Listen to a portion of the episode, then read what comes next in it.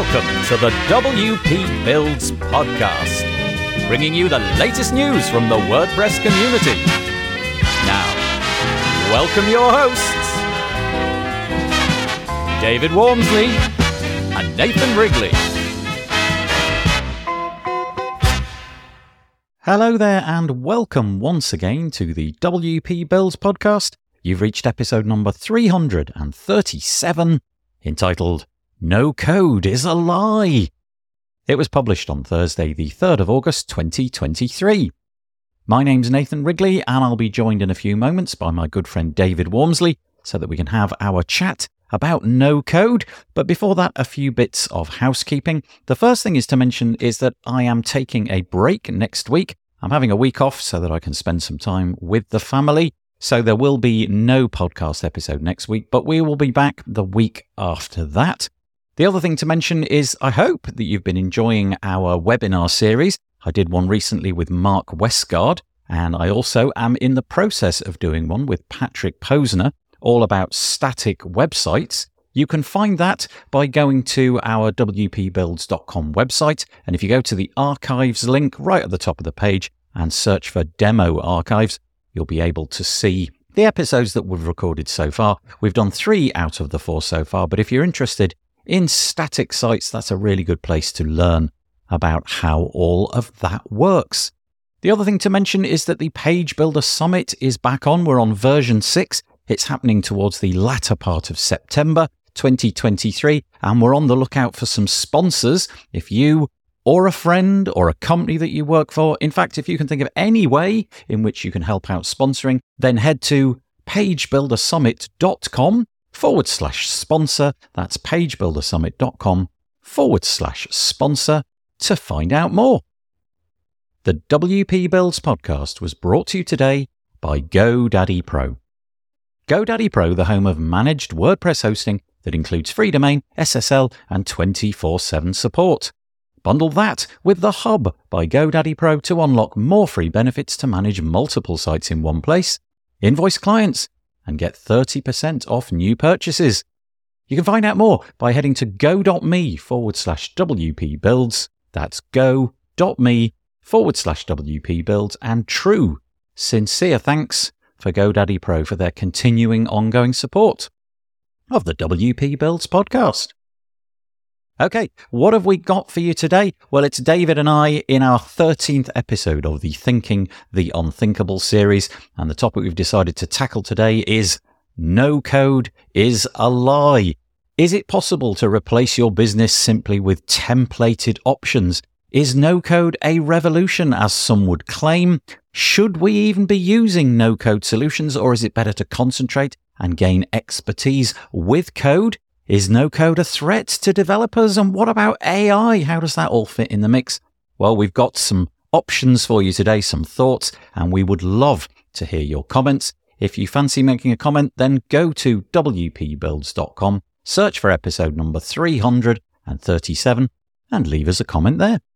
I hope you enjoy the show.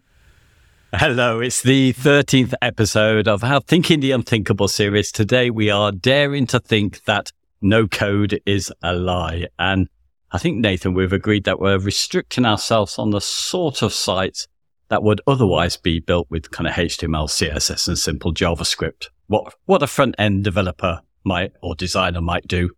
So, are we just limiting ourselves to building out a basic static site? Is that what you mean by that? I think so. Yeah. Because I think, yeah, if we try to get into all the no code options for all the dynamic stuff, we'll be at it forever. So, yeah, I think yeah, if you were trying to build, I don't know, Twitter or something, um, yeah, you're not really going to get very far without coding. But if you want to just bang out a, a fairly straightforward, simple site with some content which doesn't change too much over time, is yeah. no code a lie? Or no code is a lie as you've written? Okay.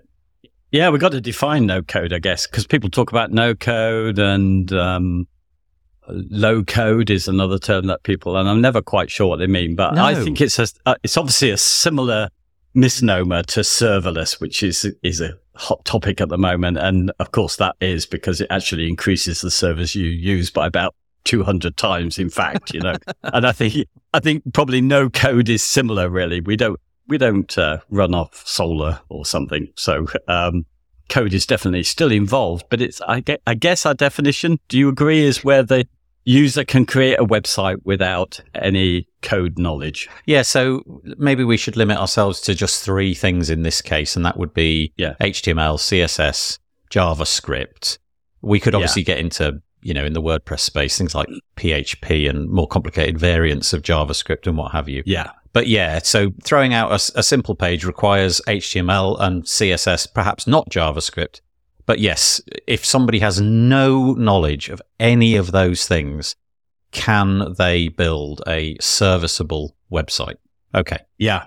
And I think, you know, it's, um, that's what it's been used for most, isn't it? And let's talk about the first thing that we actually got some show notes here, some questions to ask ourselves. And first one is beyond replacing content on a template, is it really possible to avoid something like CSS?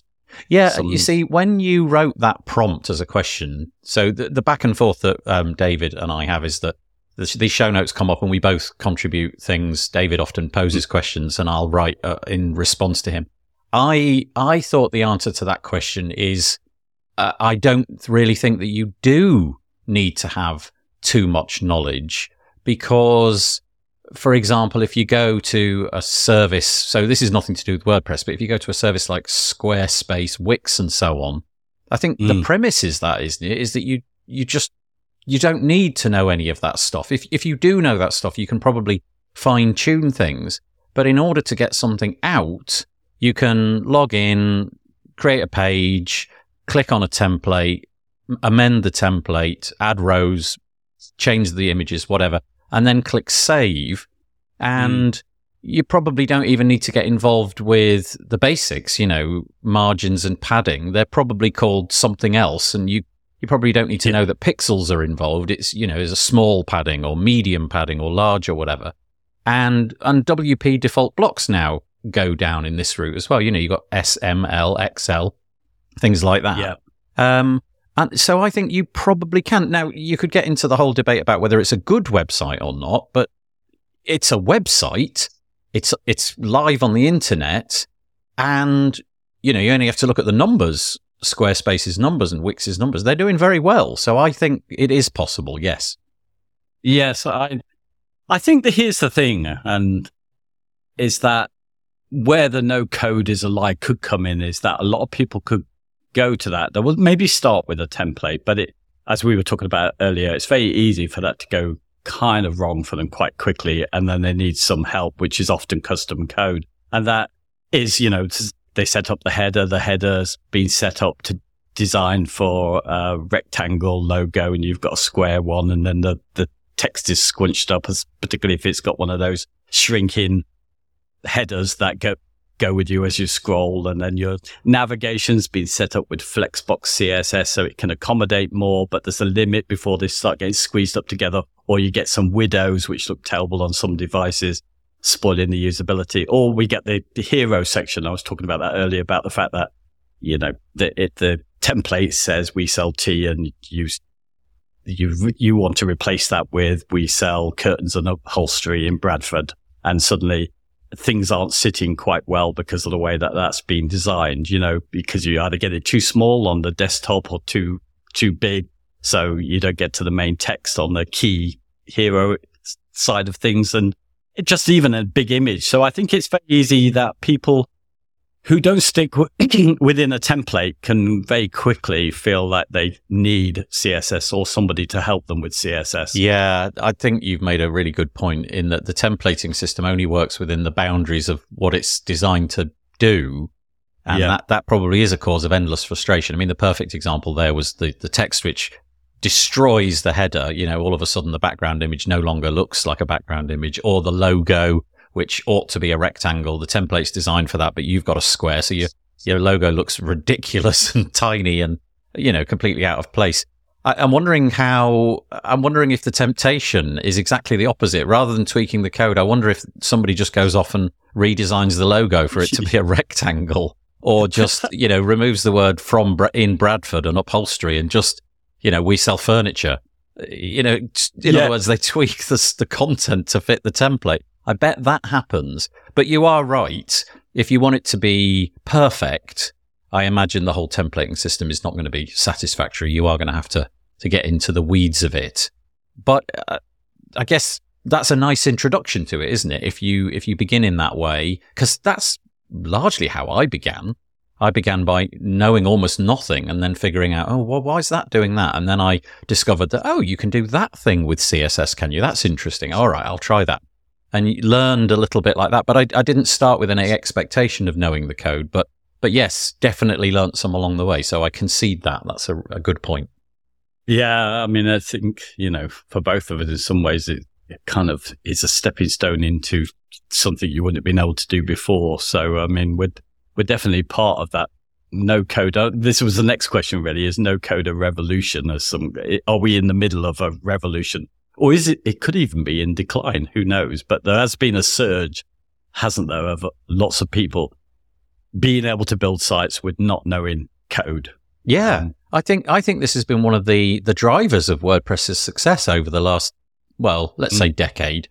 Maybe it's not quite as long as that. But the evolution mm. of these tools, and there's a whole variety of them, but let's just broadly call them page builders, these tools that empowered people to build things in a visual way and really visual way in the sense that what you see is basically what you're going to get. You click save and all that happens is that the UI elements, which indicate that you're editing things, they disappear. But broadly speaking, the, the website looks the same. I think it's I think it's driven a lot of growth. I mean, the data speaks for itself, doesn't it? You know, yeah. you only have to look at some, and you can mention the links that you've got with built with and what have you in a minute. But the the growth of some of these page builders, you know, the really popular ones, seems to be directly related to the the growth in WordPress's growth. In yeah. other words, if those those plugins, themes in some cases that enabled drag and drop building, no code building, hadn't been invented and we were still using the templating engine and you had to use PHP and you had to understand all of that stuff, I, I, I don't think WordPress would be anywhere near where it is now. No, and, and, it was interesting. I haven't, I didn't look at that recently, but if I remember correctly, the Google Trends for kind of WordPress search terms, and I don't know how you interpret it, it kind of peaked in um, I think it was, uh, yeah, 2014. And then it's been dropping off in terms of people looking there. But when we look at the kind of page builders and stuff and searches for that, and what I looked up just recently was, and it's a surprise, and maybe to a lot of our audience that, that this is the way it is. So if we look at built with, with Elementor, it's a clear upward trend with no fall off that we see completely. And they say they've got 13 million, which is over 20%. And W3 Techs puts it as the fastest growing content management system. So it, it's kind of treating it as if it's WordPress almost since uh, the 1st of April 2003. So, sorry, 2023. Um, so it's kind of interesting how a lot of us in our circles might think, well, it, it, its peak was a, some years back. And then we look at WP Bakery, which you and I, it was kind of, well, it, it, it was almost forgotten about, wasn't it? Because it was there before we even thought about page builders and it wasn't one of the new options for us. So you didn't think it got talked about, but it's way up there still. Dropped off a little bit, but uh, yeah, totally phenomenal. Strong. Like I, I, will link to the the built with article that uh, yeah. David found, and it's called Elementor Usage Statistics, and it charts from 2017, which uh, I imagine is the date when it was uh, released. It says the sixth it's the sixth month of 2017, so June 2017. Starts at zero, and then more or less the whole chart is at about an angle of 40 degrees. I mean, obviously, you know, you, you spread the x axis out how you like, but there is no point where there is a sustained dip.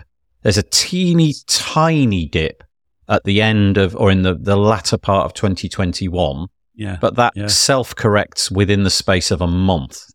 So it's just this inexorable rise. And honestly, it felt, if you'd have asked me if that chart existed like that, it felt to me like Elementor's growth would have stagnated by now because of the amount of chatter that I hear about it. But that just isn't the case. Chatter or no, it's still yeah. growing. Uh, maybe yeah. it's just not become a hot topic anymore. Maybe the content creators have found other things to, to talk about and Facebook groups have got other things to talk about.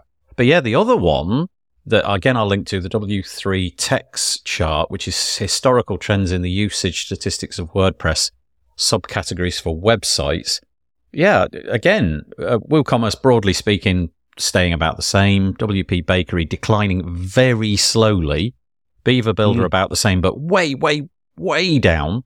And there's the Elementor line again, just going up, going up, going up. It is Yeah. amazing.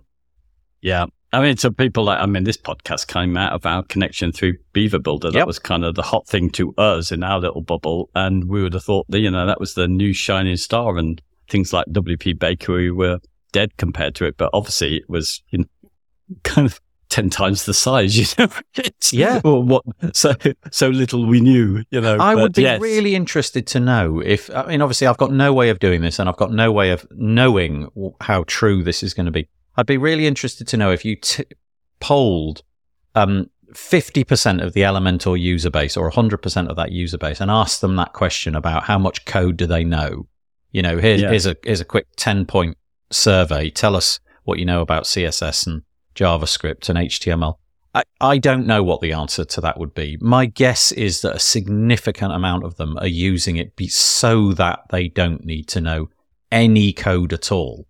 They know that Yeah. there are things called um, pixels. They know that there is this thing called padding, and, and they know what the outcome of that is that it adds space around the edge. And they know that, sorry, uh, on the inside, and they know there's margin and all those kind of things. But they don't they don't realize that that then writes some CSS, which looks like this and it's got curly brackets and all of that kind of thing. They just know that they fill in that little box and it does what it says on the tin. It has a result on the, the website and they know it exists, but perhaps don't know even that there's a CSS file anywhere. Yeah. You know, so it's interesting on our bias because also I, I, I put something here and you responded to it. I'm not quite sure where it is in our notes, but it was a bit like, you, well, I, you might be surprised by Elementor because you see a lot of content makers who are very popular at the moment who have moved from Elementor getting more into the code than they did before. It maybe was a starting point to go that kind of direction. I think Kyle from the admin bar, somebody who very clearly sort of says, I really knew no code, but code is really for me the way. So I, I try and pick my builder where I can, you know, fiddle around with the code more, uh, keep it kind of slim. And there's a lot of people, you know, of similar to that who have moved that direction. But it's, probably out of keeping with what's really happening. You know, it's just who you happen to follow within, you know, that kind of, you know, within the community. Yeah, I think I think there's a bit of that, but you're you're right. The the, the sort of social media campaigns for Elementor by content creators has dropped off, but I, I'm imagining that there's an element there of that. that there's no, mm, there's not really much more content to make. You know, Yeah. we know everything that there is to know about that particular piece of software. So let's move on to try something else. And also, I guess Gutenberg and the advent of new builders like Bricks seems to be very hot at the minute. And because there's a lot of people who don't know anything about it, there's lots of content to be made. And so people are curious to watch that content as opposed to Elementor content. And then you wrote down things like GenerateBlocks or Kadence, which try to do, Yeah. Broadly speaking, page building functionality, but with inside the Gutenberg interface. Again, people don't know how to do that. So there's lots of content. So it kind of feels like it's skewed in that direction. But the data, the W3, sorry, the built with data really goes against that. It's just that's what the content creators are doing, not what the population are doing. Yeah, there feels like there might be a delay in this. Uh, maybe it's reaching its peak. I don't know. It's very hard to know because Yeah, it really is it a is, revolution? Is it on the turn? And from my point of view, because I'm moving much more towards code now, it's kind of what I love now. But it's so I look for it, you know. so I see it as probably oh, that's probably you know old hat now. So um, Yeah, it's- you- it's you're gonna- you're probably. I mean, I say you. We're all Yeah. Um, we're all being biased by the the feed that we get from YouTube or Facebook or whatever. If you know what I mean, you know the, the the typically the content that you're watching is what you will be served up more. So it always feels like the thing that I'm into is the same thing that everybody's into. But yeah, Elementor is all is all the rage still. Interesting. Yeah, I think there's also the delay. Like I was just saying, with the with the amount of content that would have been made on Elementor, it would take a long time before equivalent um, alternatives to Elementor content was made to counter that. Yeah, And that's right. for new people coming, you know, they're going to see a lot of that stuff. So yeah, yeah. so we're probably always behind the the trend there. But yes, fascinating anyway to look at that. So who who do you think should or should not use no code solutions? Well, this is an interesting one, isn't it? Because, you know, the, the question here really is are you a professional if you don't know any code? Uh, is is that kind of what we're smuggling into this question? Is that kind of it? Um, in other words, if can you claim to be a professional if you know a page builder? If you if you can't answer some basic questions about CSS, are you are you really fit for the job? I I just don't know what the answer to this is because I think if you can if you can provide a solution for a client and what you're giving them ticks the boxes that they need ticking, and it Yeah. may be that in the back of your mind you you have this feeling that maybe the code is a bit bloated, maybe I haven't thought enough about accessibility. Maybe there's a whole bunch of things that I should have s- stripped down in CSS. Maybe we're loading a load of JavaScript libraries that we don't need. M- Maybe all of that's true, but the client has paid me. That is my primary motive. So Yeah. I'm happy. I guess if, if that's your concern and you don't need to touch the code and you can deliver the project and all the people are happy, then no, you don't need to code. But I feel that you're, in particular, you, you're go, you really are going in the other direction. You've realized that over the last 10 years, same with me, that over the Mm. last 10 years, the, the page builder, the no code solution has, has lulled you into a, a sense where, well, this is how, this is how I want to do it in the future. And now you've realized that you've become de-skilled. You've, you haven't kept up to date with the latest trends. And there's a lot of cool latest trends, especially in Mm. CSS. And so you think, no, no code is not where I want to be anymore. I can do far more with less resources, less dependencies. I think you're more of a professional for doing it that way, but I don't know if the clients care. There's like I don't, uh, you know, I think there's. It's what you're selling, isn't it? There is Yeah, a. I yeah. think the biggest problem is. I, I put some things up. There is perhaps a global responsibility for people in our trade, maybe because no code means m- more than needed code, and there's environmental considerations to go with that, and that um, bad user experience. You know, we know really that our clients don't know how to judge what they need in terms of a website. They only know it from what they see and other functionality, and they ask whether they can have that. But they don't necessarily understand the kind of 80% of how you might go about creating a good user experience for people. So if we, if we just indulge what the client asks for, could we just be lowering the usability of the web more generally? And I think accessibility now comes up as a bigger issue. How do we deal with that? And also, could also this decline something that's very human, that kind of UX work, understanding, getting empathy with other users, um, those kind of very human jobs that can't really be bettered by AI? Are we not losing them by just giving the client what they want? That looks like a website. Here's a website. Are you happy with it? Good. Done. Pay me. I know, think so- this, yeah, sorry, you, I apologize. I interrupted. No, no, no, that's all. So I think for me, uh, I mean, to be honest, I mean, uh, code, I'm useless at it. I just don't have the capacity for that. I'm more into the psychology. But what, why I've lent more towards the code now is because of the fact that, well, if I'm doing that, then I'm going to monitor the sites to see how people are using it. We're going to interpret it together. There's going to be a longer relationship. So I probably need to own that code a bit better so I can tweak it as needed in a more easy way rather than have to fight up with a system which may have to be changed as technology goes. I might as well just go the slow route with the technology and Yeah. just only take notice of what the W3C is.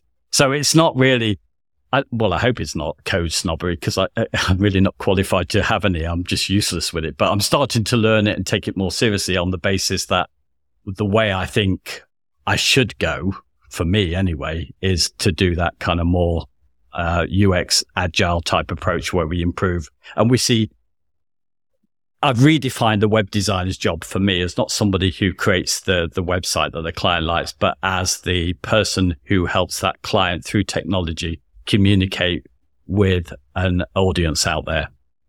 I love this bit. I think this is the, the, probably the, the one of the best bits that we've had in in our conversations in mm-hmm. in weeks and weeks and weeks. So, you know, my slightly glib answer of yeah, if the if the client's happy, you're happy, we've ticked the boxes, hand it over, then job done. I bet. Mm. That that is the the raison d'etre for a lot of people, right? You know, it's just get the job yeah. done, move on. But but these these points that you raised are so cool.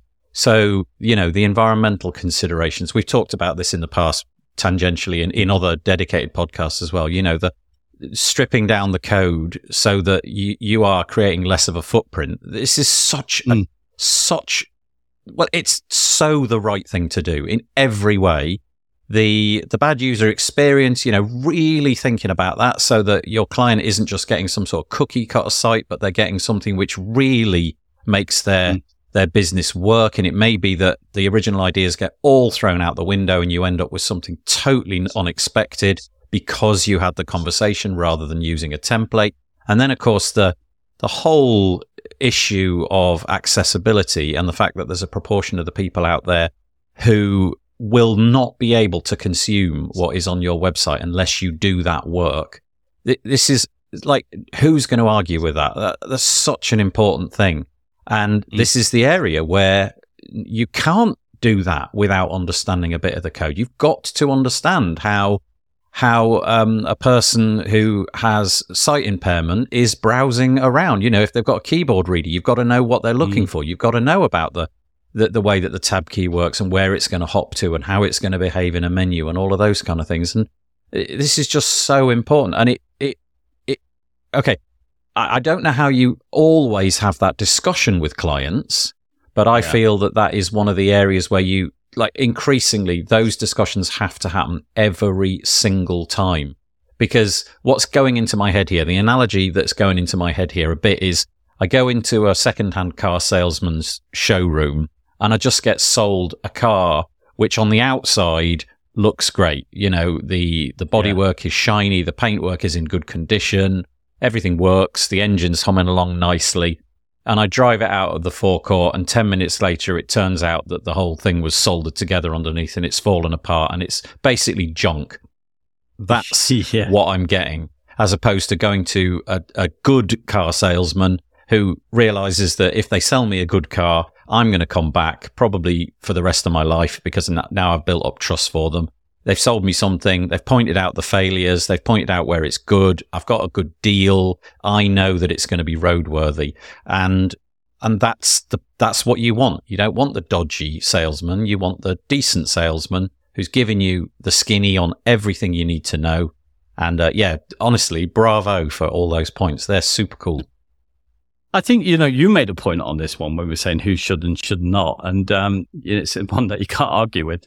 Uh, and because it kind of applies to us. You know, without the no code solutions, would we even get to being people who might think a bit more about the code? You know, yeah. would it just been yeah. out of the equation? Would we have ever got started with a lot of stuff? You know, it's interesting and, uh, because both you and I did start without the stuff, didn't we?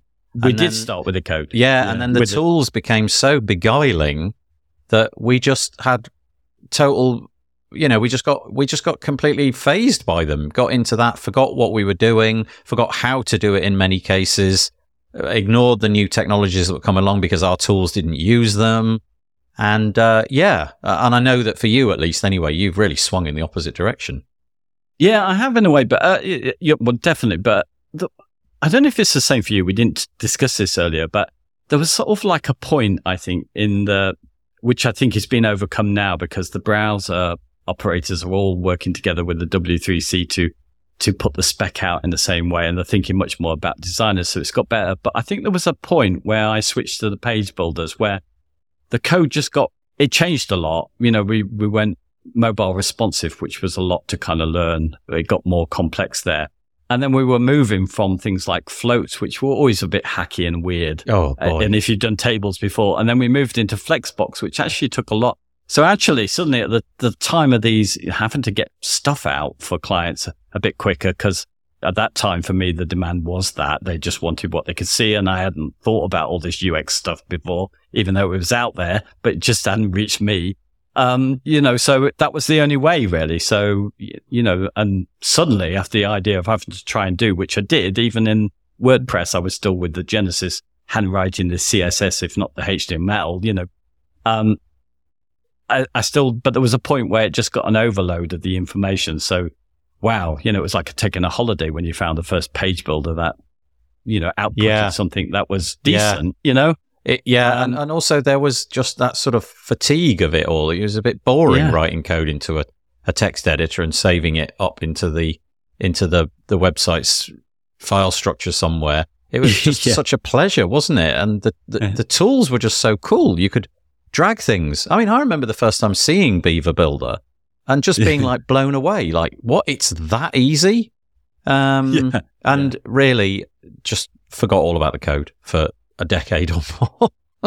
Well, layouts were crucifying me before, just know how to lay out all of this stuff. So Yeah. drag and drop your stuff in there. The rest of it, maybe, you know, I mean, if it was just, just the drag and drop with a series of HTML slots or something would have been enough for me. But obviously, you know, well, you've got this, you've got a photo module, you've got this gallery, you might as well use it as you're here, you know, and uh, on you go. And for, for a long time, that's been perfectly fine for me. Um, and, and I don't think I'd be doing it if they weren't around, but it has flipped me the other way because of the CSS is now going, well, we got some really cool stuff. And it's, if you, if you spend a bit of time on it. For those people who are listening, David, I think it'd be quite nice. uh, Just a co- maybe a tiny aside. What do you mean by that? What cool stuff is there going on in CSS that you're enjoying? Well, I think the biggest thing is the new way to lay out your pages or in your entire site would be CS Grid, which is now fully supported. And I think this is a real, this makes it quite, if you want to use that, then you are restricted in most of the WordPress solutions because it's working to the Flexbox. So you're only working within a row. You're working in one dimension at a time where with Grid, if you get your head around it, which is not easy, I must say, it is incredible because you can kind of set up um, within your whole body where your header is going to go and your footer. Um, and for example, you know, you, you might want to have for your mobiles, you would start mobile first, your navigation where your thumbs are at the bottom of the screen. Mhm. And then without duplicating the content as you would have to do with Flexbox, you can have that jump up to the top right of your header for the desktops or something like that. And you can move stuff around. And I think it's really, for me, one of the things, one of the beauties of a lot of the technology that came with WordPress was if you had a custom post type, say products or something, and you arranged the design, you know, you had this product image on one side and then this text and the, the title was above it. And then there was some other tabs or something underneath it. You could rearrange that if you had sort of custom fields going into this dynamic content to move all of that kind of stuff around. And that was like, wow, in one template, you could change everything and change all of these custom post types. You know, you could have hundreds of them. But now with CSS grid, you can go, well, actually, I didn't need to make it that complex. It's Yeah. three dimensional. I can set up sections and move them around on the grid, you know? So, so there's a lot of that cool stuff, but I think so much of every part of a website, I think is changing now with, or there's some better alternatives, which will, it'll make it difficult for them to come easily into a builder situation. So, you know, we've got HD colors coming very soon, wider color gamut. So we'd have to change all those. We've got kind of, you know, sort of different fonts, flexible fonts. We've got being able to set your character width for consistency. We've got all the, um, way of organizing the code through custom properties or variable, um, yeah, CS variables. And I don't know. I could go on forever, Yeah, but yeah, also yeah. image formations and how you use images and uh, just even variable fonts. And now you can start to make them look gruff and stuff if you know some CSS and change them. You know, you've got one file to do all of your different weights, all of your different slants, and you can make them grungy with some of them if you want, if you know some CSS. So yeah, so loads of cool stuff, I think, which is turning my head there. So Yeah. it feels like the game changers are going back to the code a bit. Yeah, your point about the W3C, I always think I've said that wrong. The W3C and the browser manufacturers all basically being in cahoots now. Mm.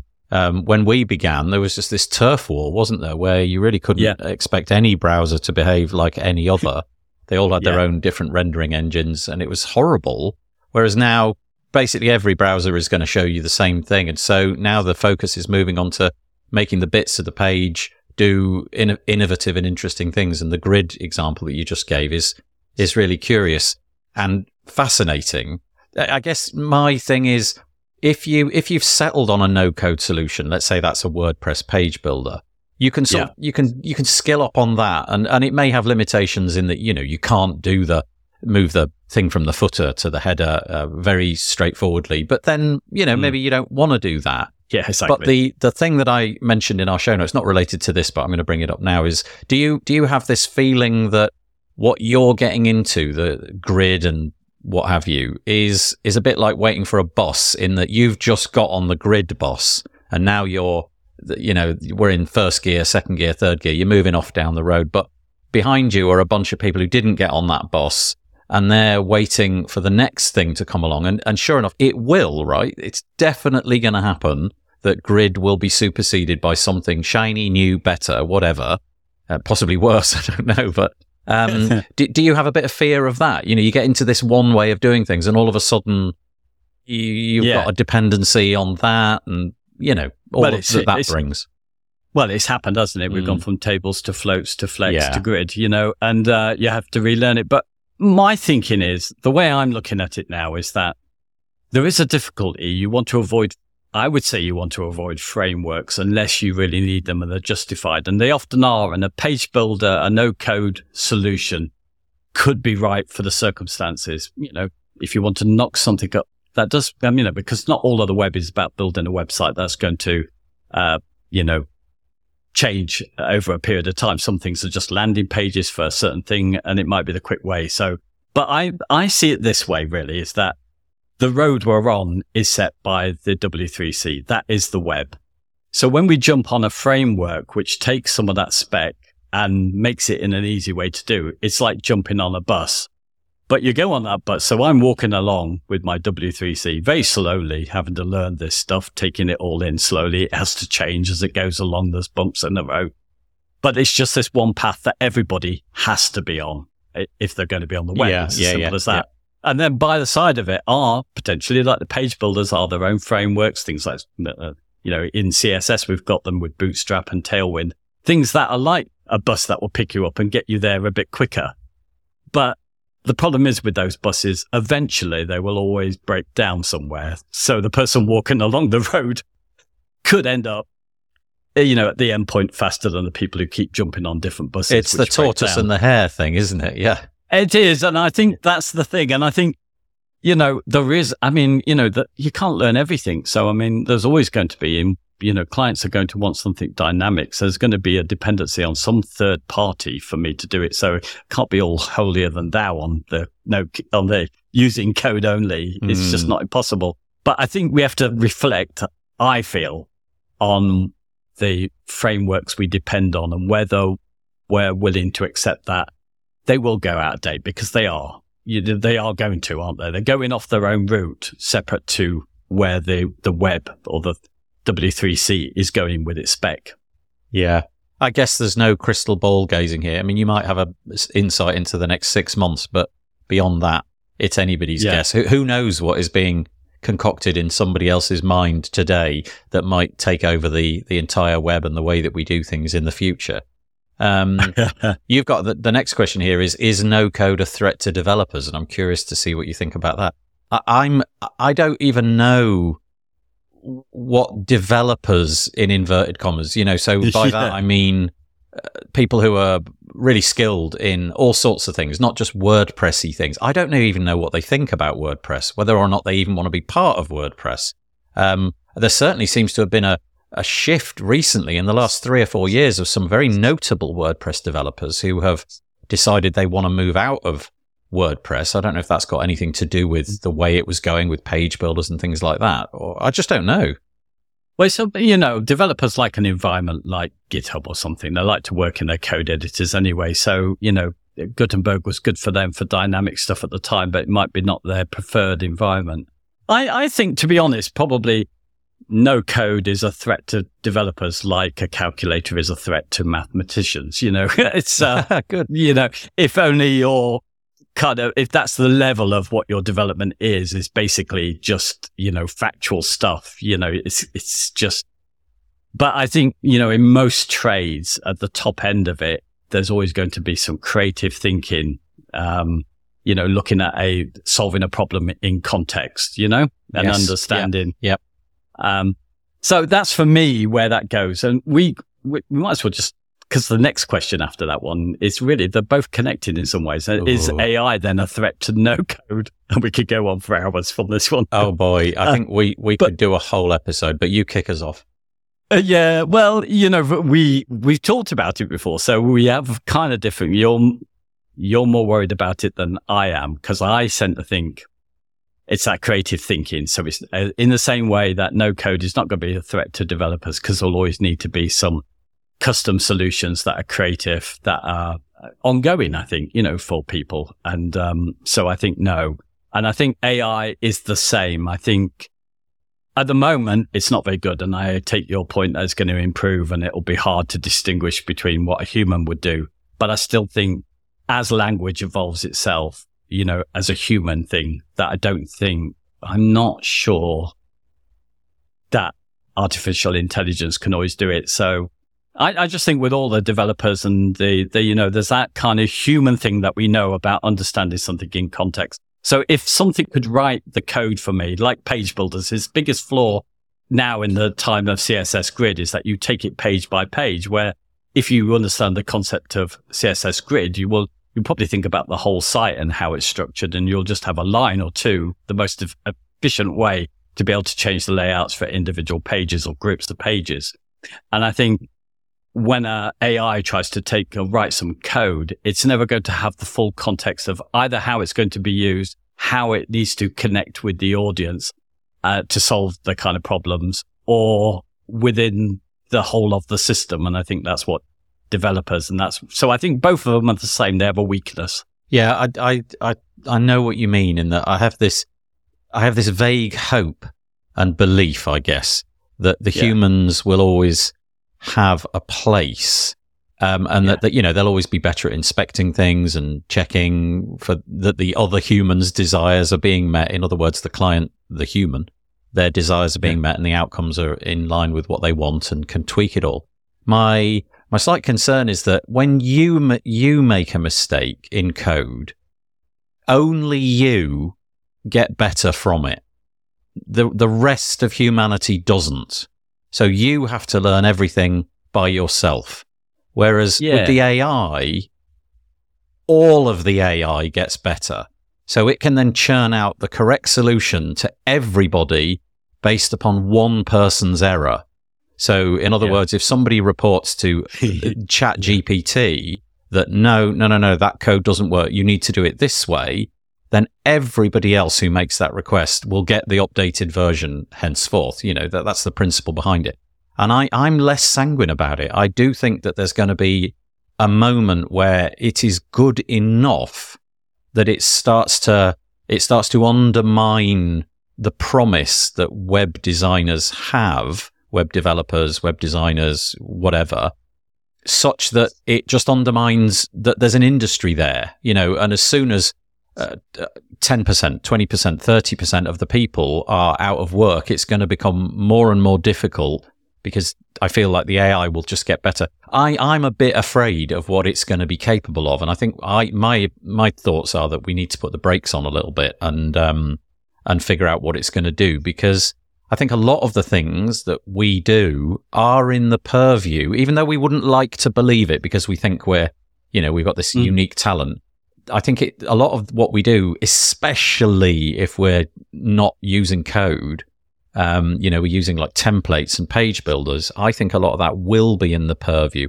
I saw a really interesting article uh, in on I think it was the make.wordpress.org channel the other day. It was an Anne McCarthy piece where she was speculating with a video what that might look like in Gutenberg and the the idea was you gave it a text prompt and then then it just gave you back a load of different possible block patterns that might suit that Mm. brief. So I, I can't remember what it was, but let's say I don't know. I've got a grocery store and I want to sell my um, my fruit and veg to the world.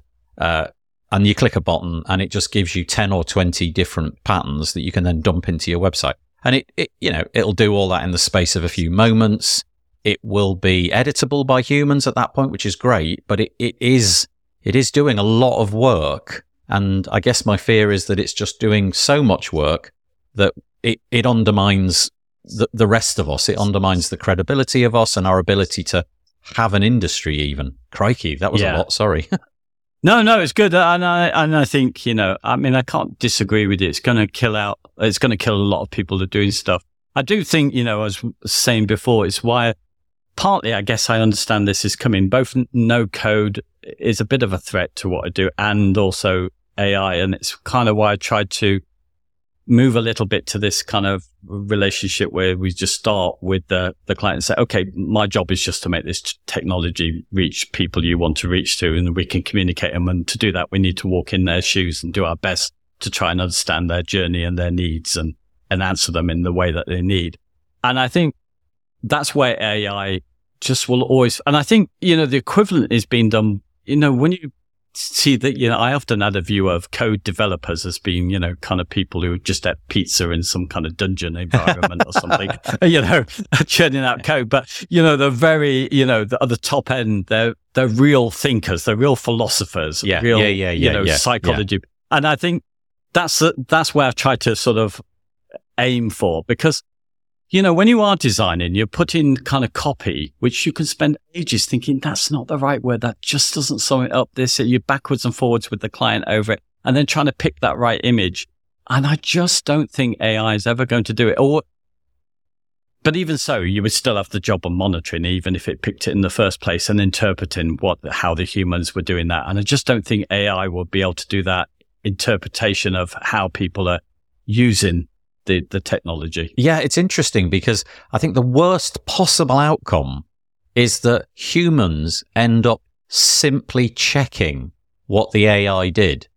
Can, can you imagine the the joylessness of that work where you basically you you go to an AI, you give it a text prompt or whatever and it pushes stuff back at you and you just have to check if it's if it's okay. It's like, "Oh, there's no you don't get the creative juices flowing at all. You're just some sort of, you know, it, just seems like a really joyless work. And, and I think you're doing, I think you you are insulating yourself against this in, in a good way because of the, the fact that you're getting back into the code and you're going to be able to justify all of the things that we talked about a moment ago, you know, the accessibility and the environment and all of those. You're going to, you're going to have more strings to your bow in that case, which I think is sensible of you.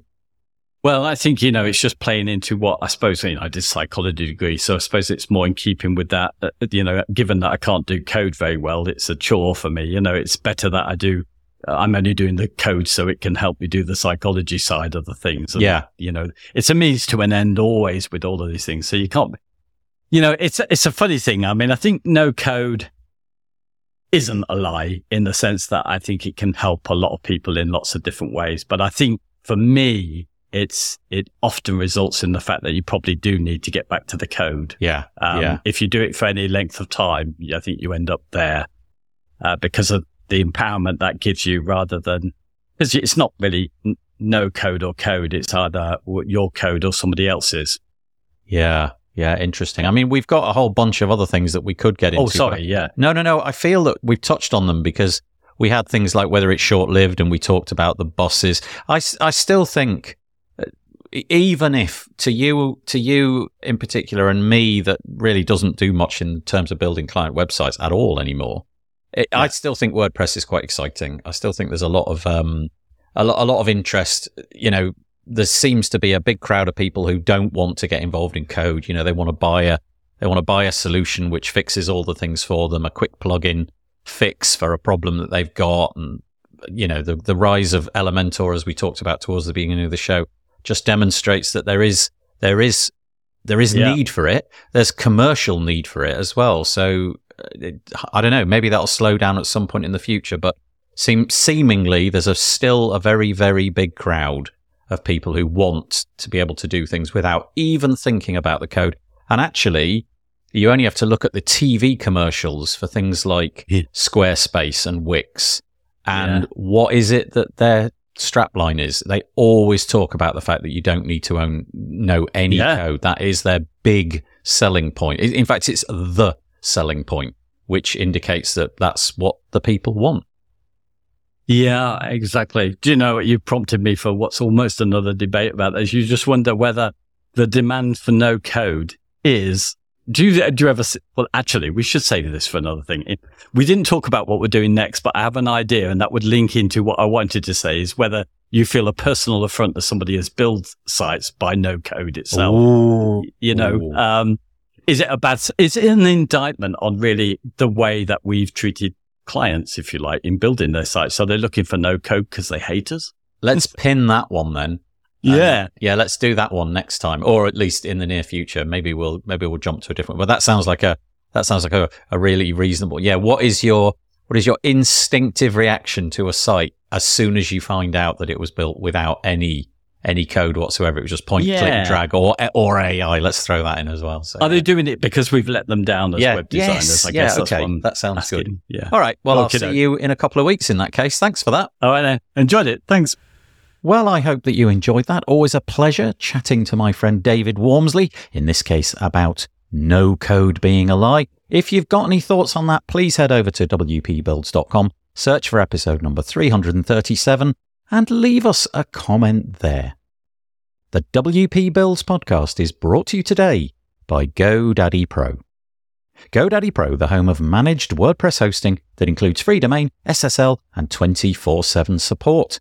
Bundle that with the Hub by GoDaddy Pro to unlock more free benefits to manage multiple sites in one place, invoice clients, and get 30% off new purchases.